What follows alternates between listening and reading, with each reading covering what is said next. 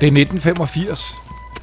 To engelske bjergbestigere rejste til Peru for at klatre det 6.300 meter høje bjerg Ciula Grande i Andesbjergene.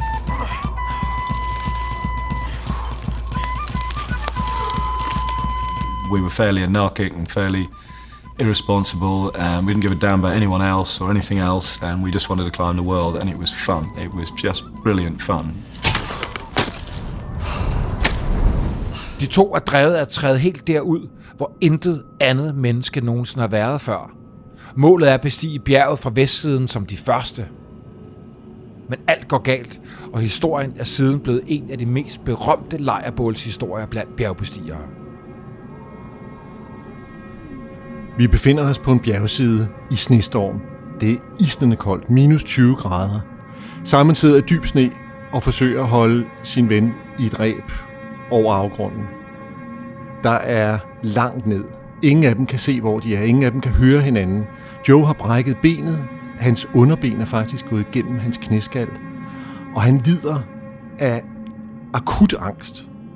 Det er en forfærdelig scene. De har siddet der i en time nu, og lige så stille kommer Simon i tanke om, at han har en lommekniv. Du lytter til den yderste grænse. Jeg hedder Bjørn Harvi. I denne 6. sæson dykker vi ned i de mest utrolige overlevelseshistorier på ekspeditioner og blandt eventyr. I dag skal vi stifte bekendtskab med en af de mest berømte bjergbestigerhistorier. Og til at hjælpe mig har jeg min gode kammerat i Eventyrernes Klub, Henrik Ede Lassen. Velkommen Henrik. Tak. Du er naturfotograf med talrige rejser på alle kontinenter, både over og under vand. Og så har du mødt dagens hovedperson, eller en af dem, bjergbestigeren Joe Simpson, hvis egen stemme vi øh, hørte indledningsvis. Henrik, du har mødt Joe. Hvad, hvad snakkede I om? Vi snakkede mest om, øh, hvad vores møder tænkte, når vi var afsted, fordi vi begge to jo har været i mange forskellige områder, hvor øh, man ikke kunne kommunikere på det her tidspunkt i 80'erne og starten af 90'erne. Der var jo ikke satellittelefoner eller noget som helst. Så når man var væk, så var man vidderlig væk. Og øh, det, som Joe sagde, det var, at hans mor var meget bekymret. Og som man kan høre lidt senere, med god grund. Herligt. Du står foran selveste Joe Simpson og kunne spørge ham om tusind ting, og så spørger, så spørger du, hvad tænker din mor, når du er afsted?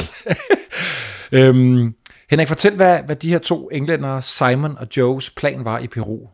Planen var at bestige Ciudad Grande fra vestsiden. Mange havde forsøgt, men ingen var lykkedes endnu, så det ville simpelthen blive en første bestigning. Og begge var unge, ambitiøse. Joe var 25, og Simon var 21. Så de var sådan meget øh, fandelig voldske, og havde besluttet sig for, at de ville gøre det alpint. Det vil sige ikke noget med faste ræb eller bære, eller noget, som man ellers kender fra for eksempel de store Himalaya-ekspeditioner, men simpelthen alt, hvad de skulle bruge på bjerget, havde de med i deres rygsæk. Hvordan er deres erfaring? Altså har de bestedet store bjerge før? De har aldrig været i så store bjerge tidligere øh, eller før, men de har været på flere ekspeditioner i Alperne.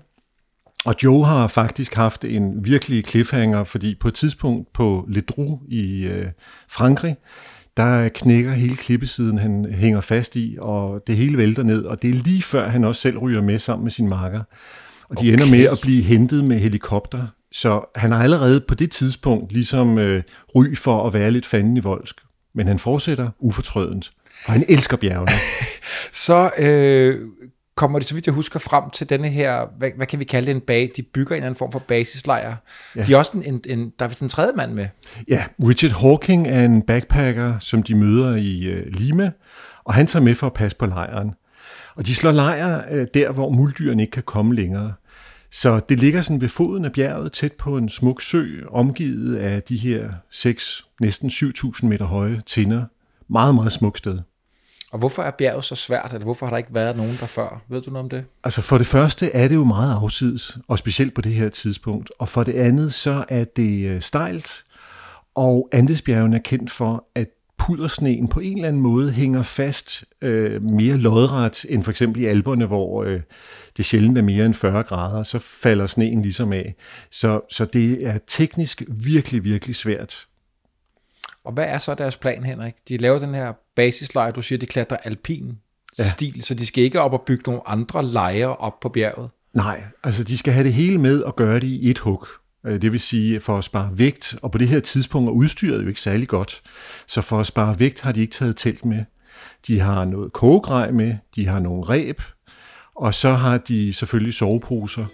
Men planen er at sove i snehuler og gøre det på to eller tre dage. De har nemlig ikke gas til mere.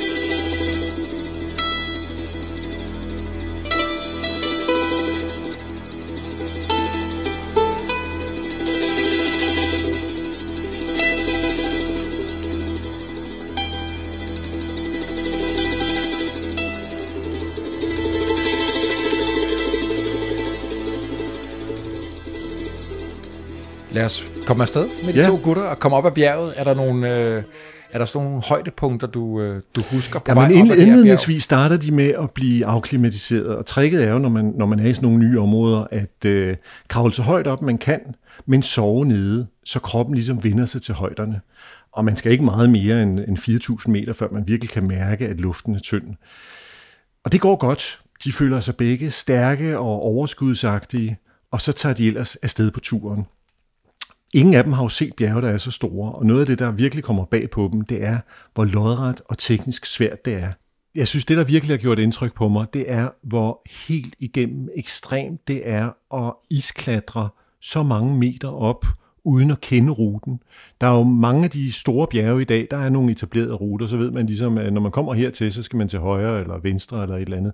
Her rager de rundt i blinde, og det bliver så koldt, altså de her minus 20 grader, at når de sveder på kroppen, så øh, dannes der ligesom sådan et ispanser uden på deres kroppe, så de har svært ved at bevæge sig. Altså den der følelse af, at det er så ekstreme forhold, at hvis du tager handsken af i et kort øjeblik, så risikerer du simpelthen at få forfrysninger. Og det er jo det, de gør flere steder.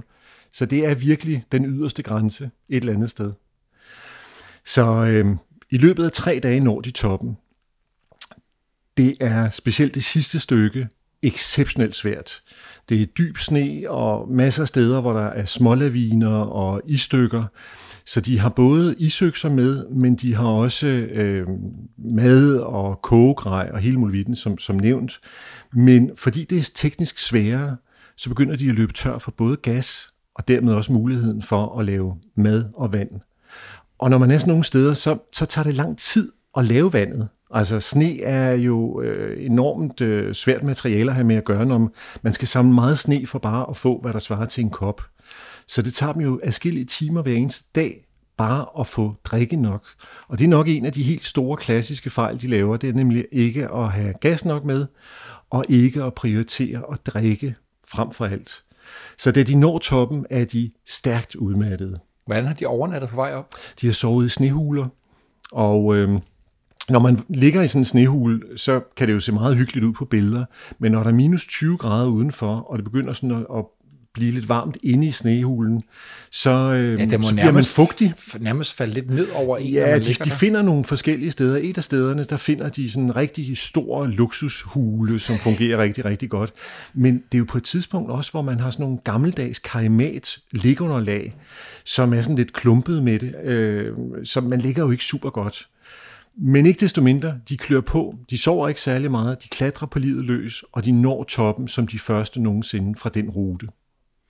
So good, eller so far, so good. Ja. Og så skal de ned, Henrik. Ja, og, og Joe, han har det sådan lidt med de der toppe, at et eller andet sted er han jo meget ambitiøs og vil gerne nå toppen, men samtidig ved han også, at omkring 80% af ulykkerne sker på vej ned. Så han føler sådan lidt, øh, lidt utrygt, og i et kort øjeblik tænker han, gå ved om det overhovedet er umagen værd at nå op til toppen. Hvor, Men da de hvorfor, går- er, Henrik, hvorfor er det sådan? 80 procent? Øh, Formodentlig af, af flere årsager, men en af tingene er, at der er mange, som har svært ved at lade være med, eller der er mange, der har svært ved at vende om i tide, så folk presser sig til det yderste for at nå toppen, og for det andet, så er folk jo trætte, når de når så langt. Så de er udmattede og måske sultne og mangler simpelthen det fornødne overskud til at komme helskindet ned. Ja, og mad og vand måske. Ja, ja, og nogle gange er det jo sådan nogle basale ting, som en snubler eller et eller andet den stil. Og der skal man jo vide, at når man er på sådan en bjergside, så er de jo bundet sammen i et ræb. Øh, så, så man kan sige, at man er jo også enormt afhængig af den tillid, der skal være imellem folk. Det er jo virkelig navlestrengen, som gør, at man overlever. Fordi hvis der er en, der laver en fejl, så kan man rive den anden med ned. Det er jo dødeligt alvor. Det er virkelig på, på kanten af virkeligheden. Der er ikke øh, ruter, der er blevet ført på øh, forhånd og så videre. Der er, det ingenting hele, at sætte sig fast i, og, og der er heller ikke mulighed for at hente hjælp. De har jo ingen satellittelefoner. Der, der er jo simpelthen ikke noget som helst, der kan gøre. Så hvis et eller andet går galt, hvis de for eksempel brækker benet, så er de dødsens. På vej ned, Henrik. Hvad sker der der? På vej ned øh, bliver de overrasket af, at det faktisk tager længere tid at komme hen til der, hvor de gerne vil komme ned ad bjerget igen. Så der er sådan en lang kamp, hvor de går. Og på et tidspunkt, så går Simon hen og ser, hvor kanten er. Han kan ikke rigtig se det, fordi det er lidt uklart, og der er sne og tåge og voldsomt vejr. Og så styrter hele snesiden ned lige under ham. Så han simpelthen hænger over 1000 meter i, i frit fald, men han hænger i rebet. Hold Og, og, og man skal jo vide, at de her reb, det er jo på størrelse med en tommelfinger. Altså, det er jo ikke tykt, men Joe sidder simpelthen så godt fast, øh, da han mærker, at det trækkes. Eller, Joe er i en situation, hvor han heldigvis øh, kan holde ham, og Simon kla- klatrer op igen og, og siger så til Joe, nu har jeg fundet der, hvor kanten er, fordi de var faktisk desorienterede. Og vidste ikke, Det må man vej sige på den ned. mest hardcore måde. Ja, men det er jo englænder, og de er jo sådan lidt øh, underspillet, øh, og det kan man godt fornemme. Men den eneste årsag til, at Simon ikke, øh, Simon ikke øh, ryger de nærmest en kilometer ud over klippen der, det er simpelthen fordi Joe han holder ham. Ja. Så det er jo en af de der tæt på situationer, som, øh, som bjergbestigere jo ofte har mange af. Øh, ikke desto mindre, så bevæger de sig nedad, men nu er de trætte, de er sultne, og de har ikke mulighed for at lave, lave mad. Så sover de den sidste nat. De har altså været i gang i tre dage. På dag 4, der øh, bliver det snestorm. De ender med at kravle ned ad bjerget. Det bliver mørkt, og det bliver pludselig rigtig lodret.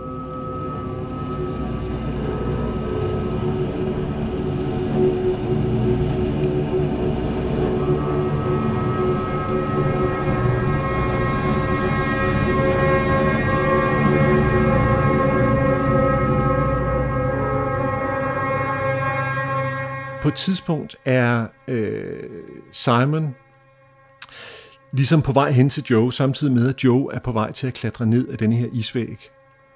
Og øh, de slår, eller Joe slår sin isøkse ind for ligesom at høre, hvordan isen gør. Og han synes ikke, det lyder godt. Der er et eller andet galt, så han tager isøksen ud igen. Og i det, han tager isøksen tilbage, så den anden isøkse, tricket er jo, når man hænger på sådan en bjergside, at man skal i hvert fald have to hænder og en fod, eller to fødder og en øh, isøkse i væggen, så man kun bevæger et lem ad gangen. Ikke desto mindre, i det han ligesom har den ene ude, så bryder isen, og så falder han baglæns. Øh, næsten en hel reblængde, det vil sige 45 meter, ryger han bagud, og ryger ind i klippevæggen, og underbenet bliver så, som nævnt i indledningen, presset op igennem hans knæ. Hold da kæft. Han krøller sig lidt sammen og ligger øh, og er desorienteret og har en enorm smerte i hoften, men er ikke rigtig klar over, om hans ben er brækket eller hvad der er sket. Det eneste, han mærker, det er, at han bliver lidt våd der, hvor øh, knæskallen er. Og så tænker han, at måske er det ikke så slemt. Han håber på det bedste. Så han rejser sig op og mærker så en ekstrem smerte. Falder sammen igen, og så ligger han der som et såret dyr på klippesiden.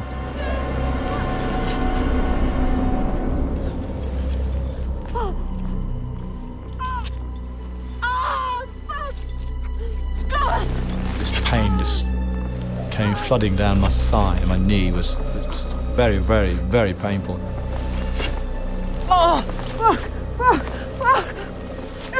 The impact drove my lower leg straight through my knee joint.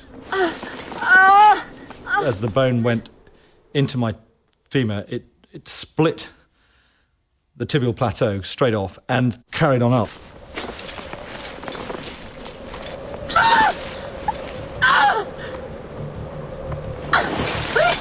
Quite wild with pain. I couldn't cope with it at first.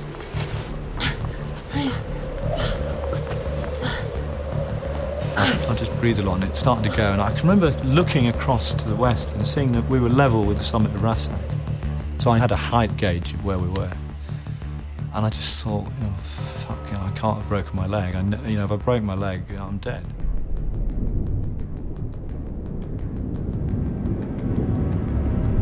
Hvordan kunne, han, hvordan kunne han falde så langt? Jeg troede, de skulle sikre hinanden. Er det, er det fordi, som du fortæller, at, at Simon er, Simon kommet, er på vej ned til ja, ham, så præcis. rebet er, er så, øh, løst? Ja, desværre. Så, så det er simpelthen en kommunikationsfejl.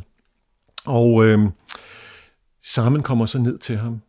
Han undrer sig jo lidt, Simon, over, hvor øh, Joe er blevet af. Og øh, det blik, som Joe sender ham, siger tusind ting på en gang. Nemlig blandt andet, at Joe godt ved, nu er det slut.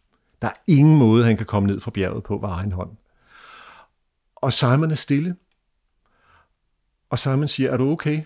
Og i et kort øjeblik overvejer Joe faktisk at sige, jamen, øh, jeg har det fint. Men så siger han, jeg har brækket benet. Og Simon beskriver Joes ansigt som værende total angst, panik, skræk. Der sker så mange ting i deres begges hoveder. Og det, som Joe frygter, det er jo i virkeligheden, at Simon siger, okay, ingen problemer, jeg går lige ned og henter hjælp. Velvidende, at der ikke er nogen hjælp. Men det vil kunne redde Simons liv. Simon er lidt stille, men kort efter beslutter han sig faktisk for at hjælpe Joe. De øh, finder ud af at binde to 45 meters reb sammen til et. Simon har en, øh, sådan en rebbremse, som gør, at han kan fire Joe ned. Men problemet er, når de kommer til knuden mellem de to reb, så skal Joe rejse sig op. Og det er jo problematisk, når benet er brækket. Mm. Ikke desto mindre går de i gang med det samme. Simon firer Joe ned, så hurtigt han overhovedet kan, fordi de ved, det er et kapløb om tiden. De skal simpelthen så langt ned som overhovedet muligt, inden at det bliver helt mørkt, og de begge to dør kulde. Så mørket kommer både med, med en kulde, men også, at de ikke kan orientere sig længere. Ja, lige præcis. Så øh, Joe bliver rasende over Simon, fire ham så hurtigt afsted, selvom man godt ved det, fordi undervejs, når Joe begynder at kure, Joe ligger på maven med isøkserne klar til at bremse, men benet kommer jo med jævn mellemrum til at ramme klippestykker, og tanken om, hvor ondt det må gøre, og ligesom igen forvrede det hele løs. Knoglerne knirker, og han ved ikke, om øh, blodet sprøjter, for han kan jo ikke tage tøjet af i den, de her kuldegrader. Det må være forfærdeligt. Men de gentager processen syv gange. De er næsten nede. Og Joe begynder at tænke på, måske har de alligevel en chance. Så rusher Joe ud over en klippeside. Og fordi de er så langt væk fra hinanden, de her næsten 90 meter, så kan de jo ikke råbe til hinanden i Nu- snestormen. Nu tror jeg, vi er der i den scene, du startede med, Henrik. Ja, kan det passe? præcis. Han Og- hænger ud over den her klippe, det her. Og det er jo helt drop. symbolsk et eller andet sted, at Simon kan ikke se, hvor Joe er. Joe kan ikke signalere til Simon, at han reelt hænger i fri luft. Joe ender nemlig med at hænge 5 meter fra klippevæggen. I den her gigantiske snestorm, mørke og kulde, og han råber bare, han prøver alt muligt. Og Simon omvendt sidder jo på den her klippehylde i løs sne, og kan ikke hive Joe op og er bange for selv at rutsche ud Ja, det er jo det måske. hele tiden. Lige så stille, så bliver han trukket hen mod afgrunden selv. Ej, nej, nej. Så man kan jo ikke forestille sig et værre Og- dilemma. Og Simon, der sidder deroppe, ved heller ikke, hvor langt der egentlig er ned der, vel? Han ved ikke, hvor langt Han Joe ved ikke hænger. engang, at altså, han forstår jo ikke, at Joe ikke rejser sig op og aflaster ham, øh, så knuden kan komme igennem rebsikringen eller rebbremsen. Så det er jo, det er jo en forfærdelig situation. Hvor længe hænger de der? Ifølge deres eget udsagn, det kan jo være svært at bedømme tid, når man er så i en ekstrem situation, så er det i hvert fald over en time. Men Joe prøver på et tidspunkt at lave et knudesystem, en, en prosiknude, så han ligesom kan kravle op for at komme i sikkerhed. Først prøver han faktisk på at gynge ind mod klippevæggen, hvilket også må have gjort exceptionelt ondt. Men det kan han ikke. Så prøver han at kravle op af, af rebet. Men han har frosne fingre, og Simon i øvrigt har øh, to fingre, der er gået frost i. Altså, det vil sige, at de begynder at blive sorte, de kan ikke rigtig bruges, og øh, er følelsesløse. Så, så Stakkels Joe, han taber den ene af de her øh, snore, som han ellers skal bruge til at kravle op af, og så ved han bare ikke, hvad han skal gøre. Så det er sådan ligesom stalemate. Der er ikke noget, øh, ingen af dem kan komme ud af situationen, og tiden går. Og de bliver begge mere og mere desperate. Og Joe ved jo reelt ikke, hvor mange meter der er ned under ham. Han ved bare, at han hænger over afgrunden. Det er mørkt, og han ved, at der er en gletsjer nede under ham. Og gletsjer, det at falde ned i en gletsjer i sig selv, er jo heller ikke godt, fordi enten rammer man noget, der er hårdt, eller også forsvinder man direkte ned i en gletsjerspalte. Så Som sandsynligheden for at overleve, ja, sandsynligheden for at overleve sådan en omgang er jo ekstremt lille. Men man kan sige, det der er forskellen mellem Joe og Simon, det er, at Simon er endnu højere oppe. Så hvis han ryger ud, så vil de begge to formodentlig dø. Så hvad skal de gøre? Og det, Ja, det nu er, der, nu er der med suspense på. og det er jo i det øjeblik, at Simon kommer i tanke om sin lommekniv. Så med de her frosne fingre, han kan næsten ikke holde fast om, om kniven, så tager han beslutningen og skærer rebet over. Og Joe falder.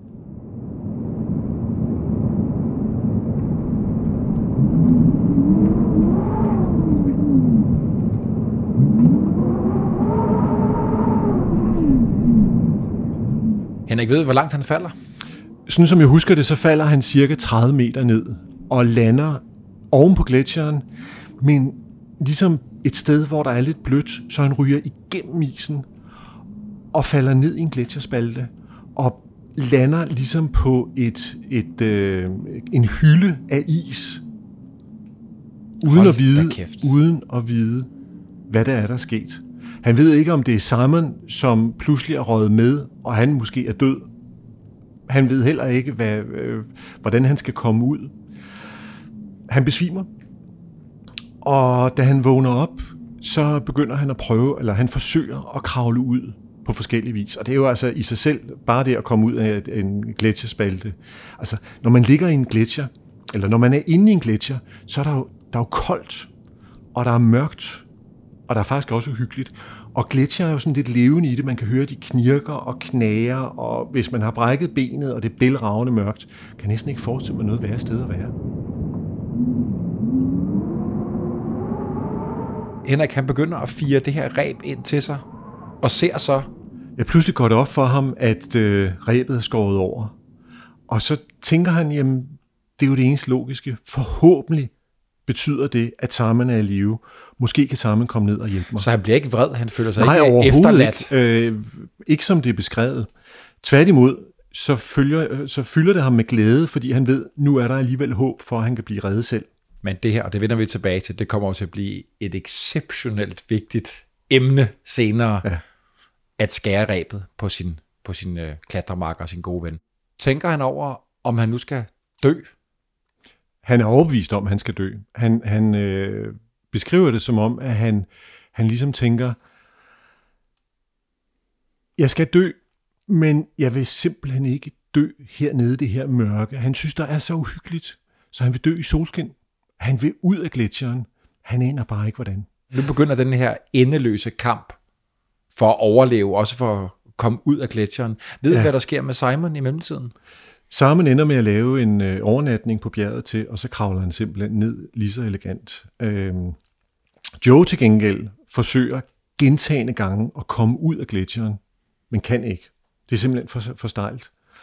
Og så er hans frygt jo, det er, at hvis han dør dernede, så er der ingen, der vil vide, hvad der er sket med ham. Og til sidst, så giver han simpelthen op. Så bestemmer han sig for, okay, der er ikke andre udveje. Det ironiske er nemlig, at Simon har skåret rebet på midten, så de har begge to 45 meter reb med sig. Og de 45 meter bruger Simon til selv at komme ned, men Joe bruger det til at fire sig ned i bunden af gletsjeren. Der er al håb er ude, og det er jo noget af det, man kan tage med som læring omkring det her, det er, i stedet for bare at give op, så bliv ved med at søge efter muligheder, og da der ikke er andre muligheder end at gå ned, så er det det, Joe gør. Det synes jeg virkelig er tankevækkende, fordi det er jo det modsatte af, hvad man umiddelbart tænker er fornuftigt, når man er i en Men gletsjerspalte. også et kæmpe gamble. Det er jo det. Fordi hvis han kommer ned, og, Og- den er lukket, den der Og han, gletsjerspalte. han, og han bestemmer sig faktisk for, at han vil ikke lave en knude for enden, så han kan blive hængende. Så vil han hellere falde frit. Fordi nogle gletsjerspalter kan jo være flere kilometer dybe. Så han tænker, tanken om at ligge og dø langsomt, måske 4-5 dage, det går ikke. Så er det bedre at dø i faldet. Så han begynder stille og roligt at fire sig længere ned i gletsjerspalten, Længere uden at vide, i mørket. Hvor, hvor dybt der er, og hvad der er dernede. Ja. For han indser, at han kan ikke klatre op igen. Nej, det er det. The Og point hvad- of no return. Hold da kæft. Hvad Og han har jo stadigvæk et brækket ben og enorme smerter. Og han er øh, han har ikke spist meget, meget længe, og han er ekstremt tørstig. Og han kan høre vandet, men han kan ikke se det. Så han ved ikke, hvordan han skal få noget væske. Og det er jo ved at drive ham til vanvid, men han er stadig klar i hovedet. Så kravler han ned i bunden, og så finder han faktisk ud af, at der er en åbning. Og omkring klokken 1 den følgende dag kommer han ud i sollyset. Og han griner manisk. Altså det er ligesom, wow, jeg fik en chance til. Det er katten med de ni liv. Wow, tænk at det lykkes. Altså det i sig selv burde jo være umuligt. Bare at falde ned i en gletsjer i sig selv er jo ekstremt nok. Men så at kravle ud nede fra bunden. Han har fundet et sted, hvor gletsjeren åbner sig ud i, øh, i det her store gletsjerlandskab. Og i det han kravler ud derfra og ligger og sunder sig, så opdager han Simons skridt. Eller spor i sneen. Wow. Og så ved han jo pludselig, hvilken vej han skal. Han har What's om, the chance? Jamen, det er helt vanvittigt. Øh, han har omkring 10 km hjem.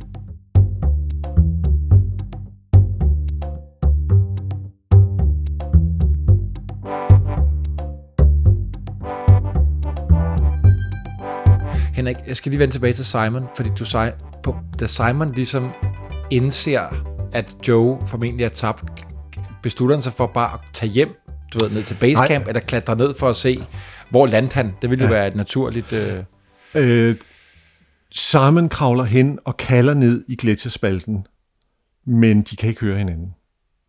Og efterfølgende siger Simon jo, at han burde jo nok have kravlet ned og let efter ham. Eller på anden måde, men han indser simpelthen, at muligheden for, at Joe har overlevet det her, er nul. Så der er ikke andet for, end bare at tage hjem og redde sig selv.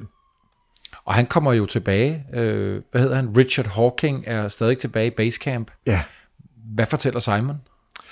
Samme fortæller, som det er, at han er tvunget til at... Altså, Richard Hawking ser en figur komme gående langvejs fra, og han har allerede der en fornemmelse af, at der er noget, der er gået helt galt, fordi de har været flere dage væk end planlagt. Og så håber han faktisk, at det er Simon, fordi han synes ikke, Joe virker specielt imødekommende. Han er lidt for hård, hård nyser, og Simon virker som øh, lidt mere omgængelig. Og så fortæller Simon, hvad der er sket.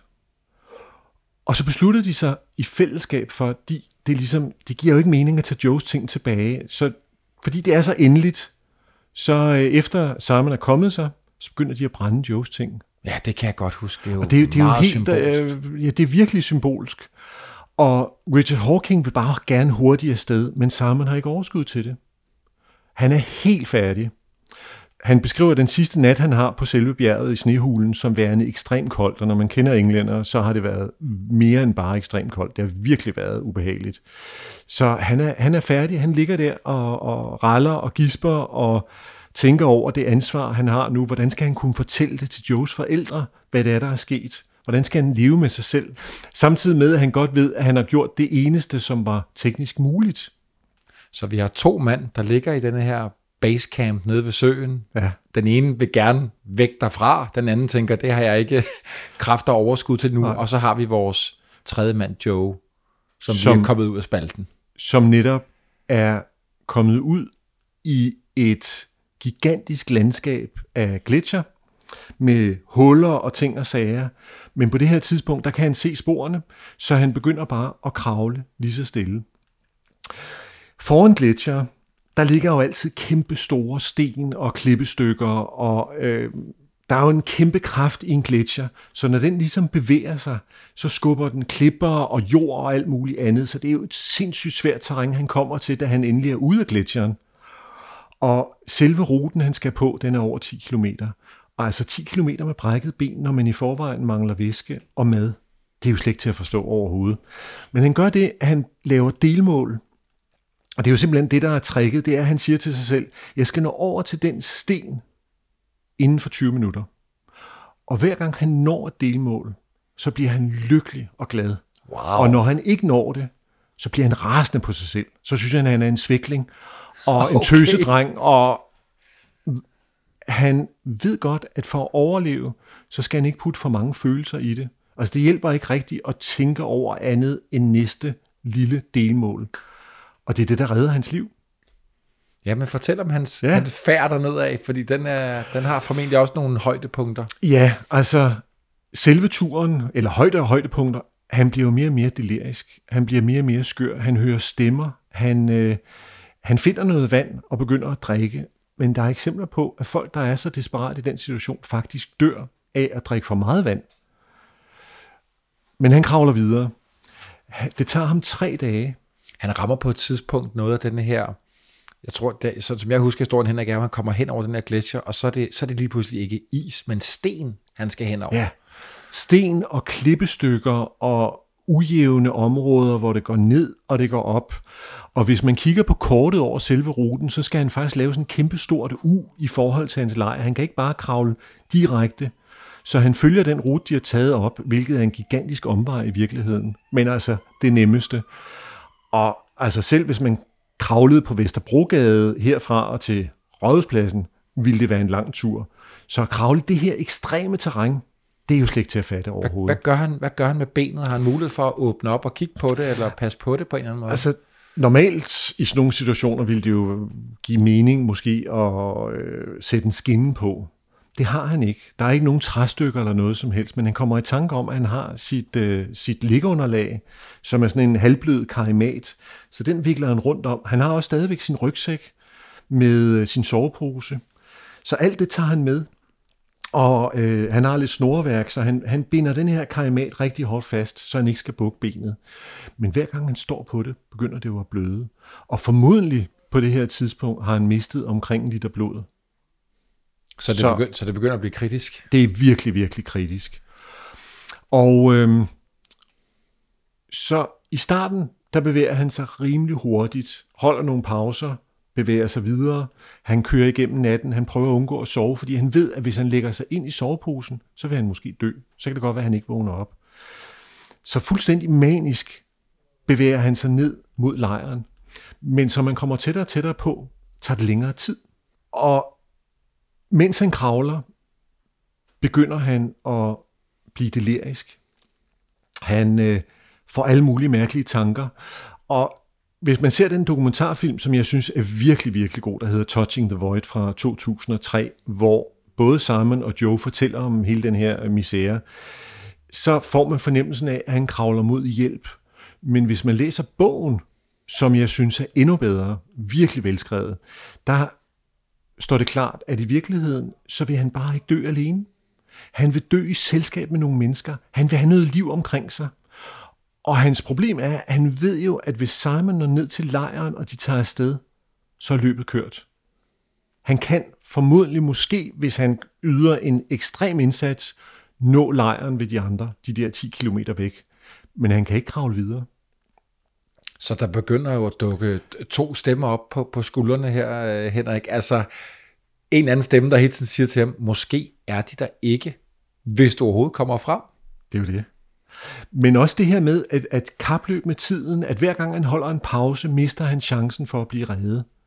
Det er jo forfærdeligt. Altså, det er jo det ultimative racerløb. Øhm, og han begynder også at blive delirisk. Og det værste, jeg tænker, altså, han, han nævner selv øh, flere gange, at det her med at være ved at dø, det er jo ikke fordi, at han bliver religiøs eller får en større indsigt. Han oplever bare noget, der er helt igennem forfærdeligt. Det er det rene mareridt, og det kan man jo godt forstå. Øh, men det værste mareridt, synes jeg, det må være, at han begynder at høre Boney M. Ja, musikken. Inde i hovedet kører, han er meget tæt på sin søster, og hun har spillet et Boney M-nummer adskillige gange, som han hader. Men ikke desto mindre, det er det, der begynder at køre på hans hjerne. På alle tidspunkter af døgnet hører han Boney M. Jamen, det, det er som taget ud af en horror movie. Altså, Jamen, det du, har- det. Nu har du sendt mig det her nummer, inden vi mødtes i dag. Jeg synes, vi lige, vi skal, skal vi lige høre det, Henrik? Så kan, Jo, lad os gøre kan det. vi få det soundtrack på.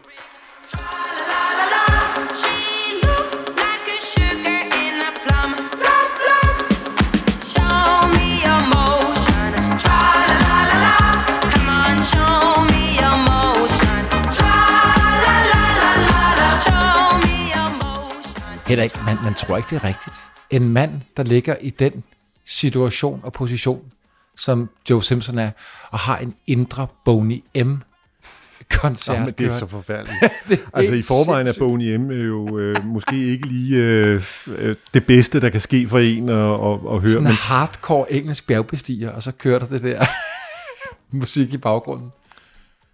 indimellem bryder han også sammen og græder. Og så siger han til sig selv, ej, jeg vil ikke være en tøsdreng, jeg bliver simpelthen nødt til at yde en indsats. Og måske reflekterer det også lidt, både hans opvækst med en far, der er i militæret, men også, at han har været på kostskole, og jeg tror, altså han er født i 60, så kostskole, engelsk kostskole i 60'erne, det har ikke været for kyllinger. Øh, så han er også en speciel personlighed, øh, men alligevel er det jo imponerende. Det her med først at krydse en gletsjer, som er 2,5 km lang, og derefter skulle kravle over blokmark. Altså alle ved, hvor svært det kan være at gå foran en gletsjer, men at kravle igennem det der. Men det gør han ikke desto mindre. Det tager ham tre dage. Hvad sker der tilbage i lejren? Ved vi noget om det? Hvad, hvad tænker Richard og Simon? De har jo brændt hans tøj og formentlig fuldstændig afskrevet deres altså, kammerat.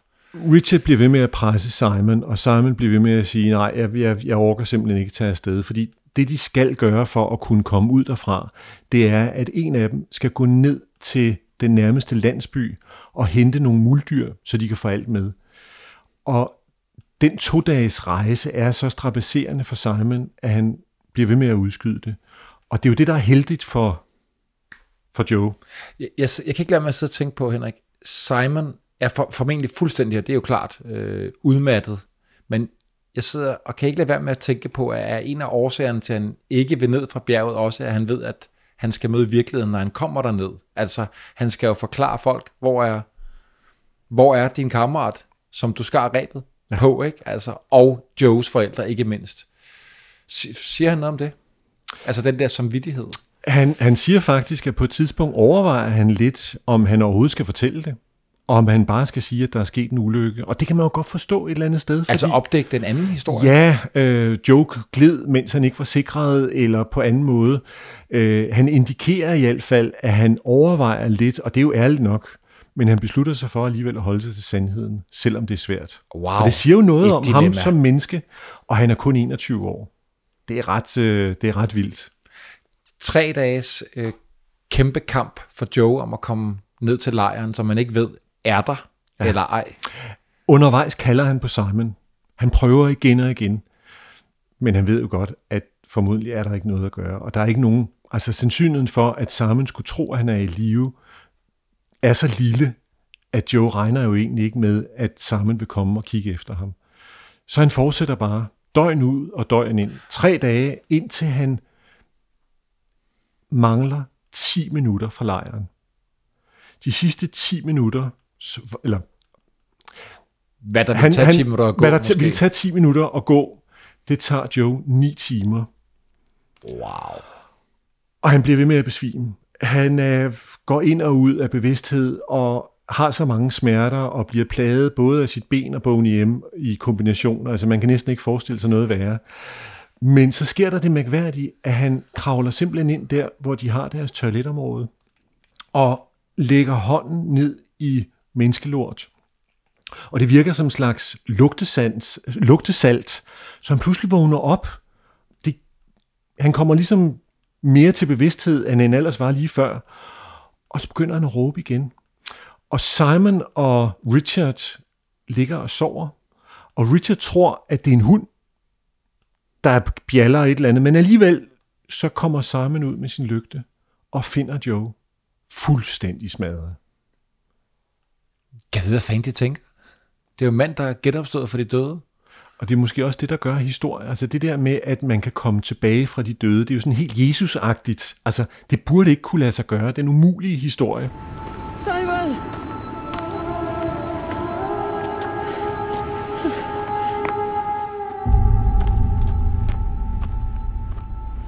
and we went back up uh, up the stream bed from where these cries had come from of about you know maybe two or three hundred yards out, outside the camp and there was joe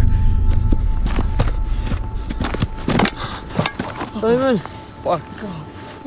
i couldn't completely believe it until i actually saw him But then it, it was still a little difficult to believe that because of the, the eerie night and the, and the fact the state he was in. Simon? Absolutely awful state. It was almost like he was a sort of ghost-like figure. It was like I had to sort of pinch myself almost to, to, to believe this was this was true, that this was really that this was really happening. De får trukket ham ind i teltet, og øh,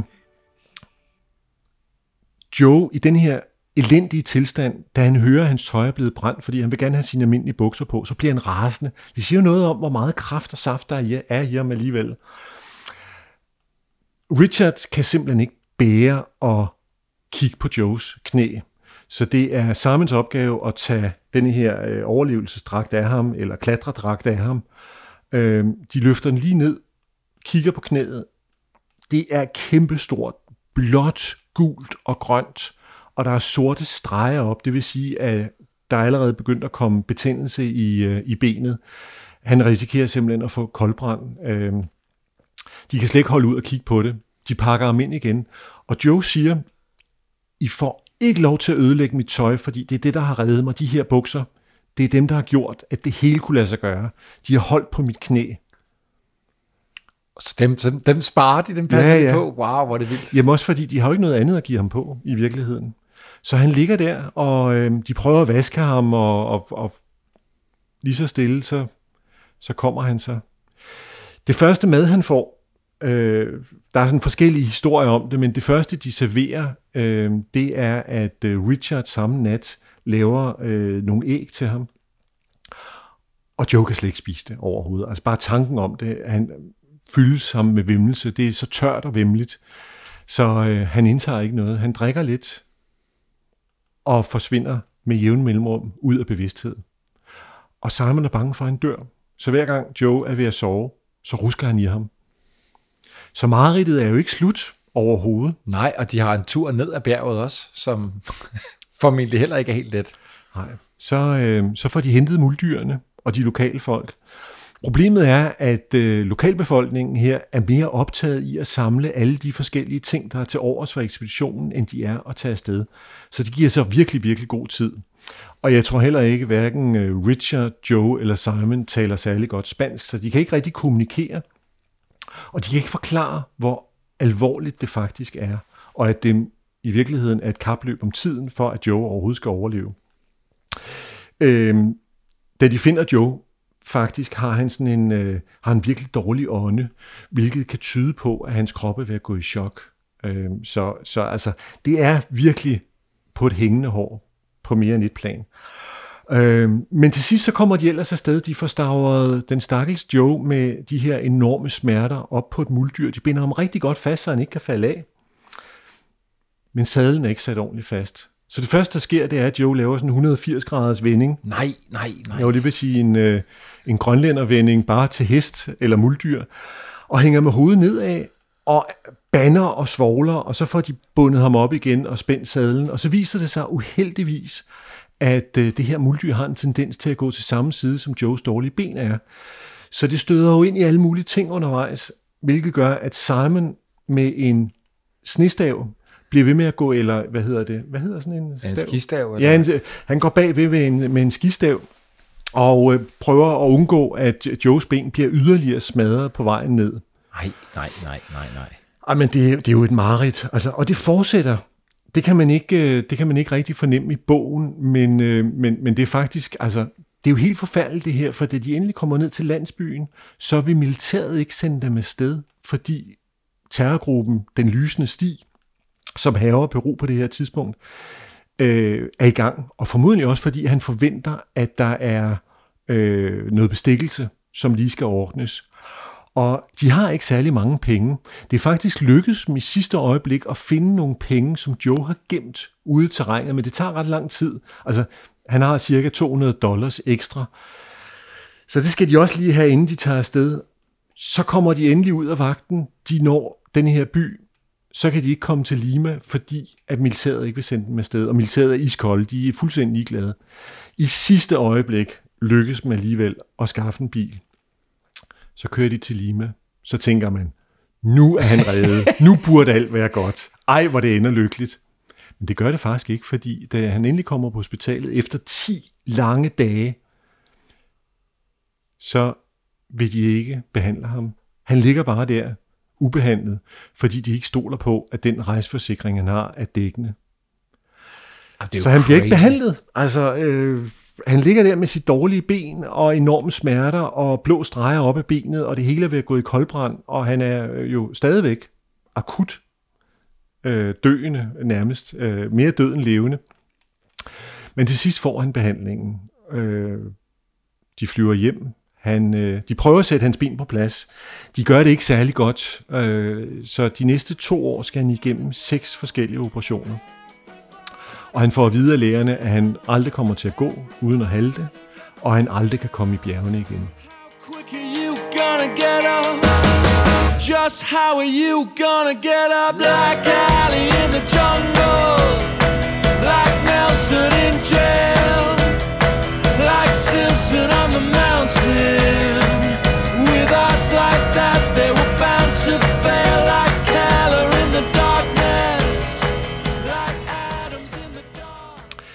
Da de lander i London, henter Joes forældre ham. Og de er rasende på Simon.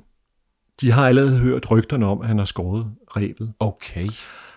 Og det er jo med til at skabe en dårlig stemning, indtil Joe faktisk aktivt fortæller, jamen Simon har reddet mit liv ved at gøre det her. Fordi alternativet havde været enten, at de havde siddet fast op på, på, på bjerget, indtil en af dem var døde af kulde, eller indtil de begge var døde af kulde, eller indtil at Simon var faldet ud over kanten, og så var de begge to blevet dræbt formodentlig også. Og altså i øvrigt, når man falder med sådan nogle øh, støvler med pigge på, altså det er jo heller ikke godt, hvis man ryger ind i hinanden. Der er nogle forfærdelige bjergbestigerhistorier, hvor folk bliver viklet ind i rebet og skærer hinanden og sådan noget der. Så, så det havde formodentlig været meget, meget værre. Så Henrik, Simon ja. har reddet Joes liv. Men der er en masse modstand omkring det her. Og øh, Ja, hvem er det? Er det pressen, eller Nej, er det bjergbestigermiljøet som sådan? Jeg der- tror, det er nogle af de gamle i bjergbestigermiljøet, som er lidt tilbageholdende og synes, at det er bare no-go, uanset hvad. Men det, det er jo noget, det, der der- kom, det er jo noget, der kommer til at forfølge Simon i årene, der Det nu jo- kommer, der ligger foran. Ja, det er det. Altså, Simon ansøger blandt andet en, øh, en, en fond, en bjergbestigerfond, om tilskud til nogle rejser, fordi han vil gerne fortsætte i bjergene, men øh, nej, blandt andet fordi han har skåret rebet. Og det er det, der motiverer Joe nogle år senere til at skrive sin bog, Touching the Void, som jo er et mesterværk. Og Joe gør det i virkeligheden bare for at ligesom øh, redde Simons ryg og sige tak for den enestående indsats, Simon har gjort. Og Simon skriver cirka 15% af bogen. Det står ikke helt klart, men øh, det er de begge en- enige om. Så nogle af kapitlerne, hvor Joe har været uklar, der fylder Simon ind. Så, så de er jo et godt team. Det Intet den, mindre. Den, den ligger her på bordet foran os, solgt i øh, ja, Flere millioner flere millioner eksemplarer. eksemplarer. Det, det havde Joe nok ikke lige forventet, da han satte sig til tasterne. Nej, han skrev øh, selve, kan man sige, rammen øh, på syv uger, og så håbede han, at den måske ville sælge 400-500 kopier i bjergbestigerkredse, og så blev den jo pludselig kult. Og hele det her, den her historie er jo så også endt i både dokumentarfilm og podcast i Danmark, for eksempel. Øh, men, øh, men, men Joe har også selv sagt, at, at det eneste, der egentlig mangler, det er, at han synes, det kunne være sjovt, hvis det blev lavet til en musical, har han sagt lidt ironisk. Fordi sandheden er, at jeg tror, at han er rigtig træt af den her historie. Den har givet ham en enestående succes, fordi han jo både er blevet en anerkendt forfatter, men også en øh, storslået foredragsholder.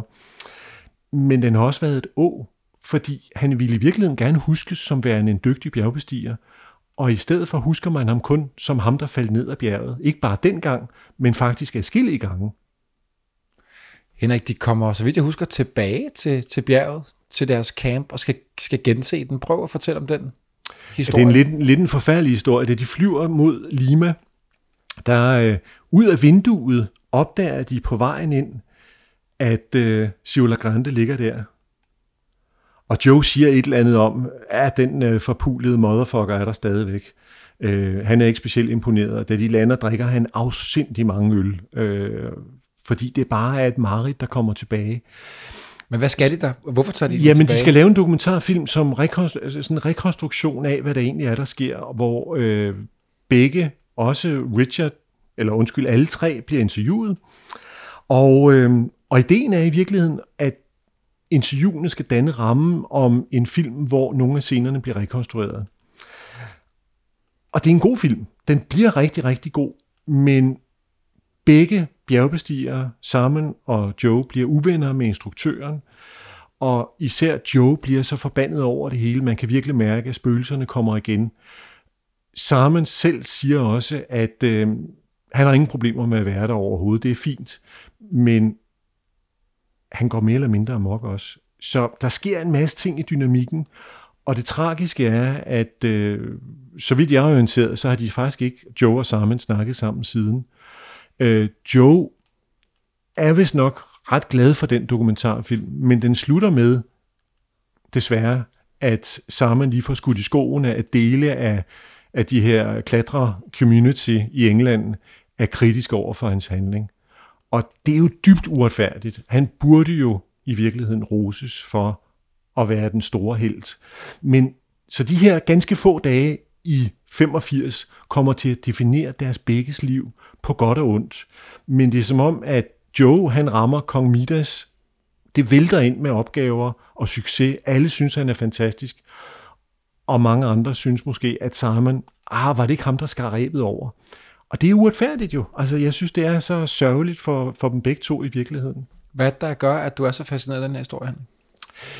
Jeg tror, der er flere ting i det. For det første elsker jeg jo sådan nogle cliffhangers, hvor øh, man hænger i lillefingerneglen over afgrunden, og det umulige sker. Og, øh, og noget, jeg synes, der er godt i historier, både fiktive og sande, det er jo, når man tænker, Nå, men så sker det her næste gang, og så sker det modsatte. Og det er det, den her fortælling gør. Hver gang man tror, nu kan det ikke blive værre, så bliver det meget, meget værre.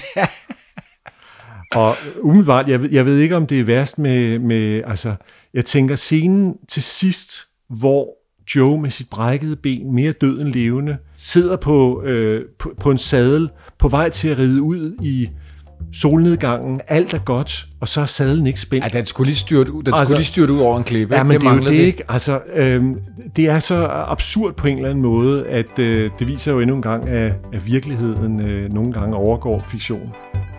Henrik, tusind tak for, at du var med i dag. Selv tak.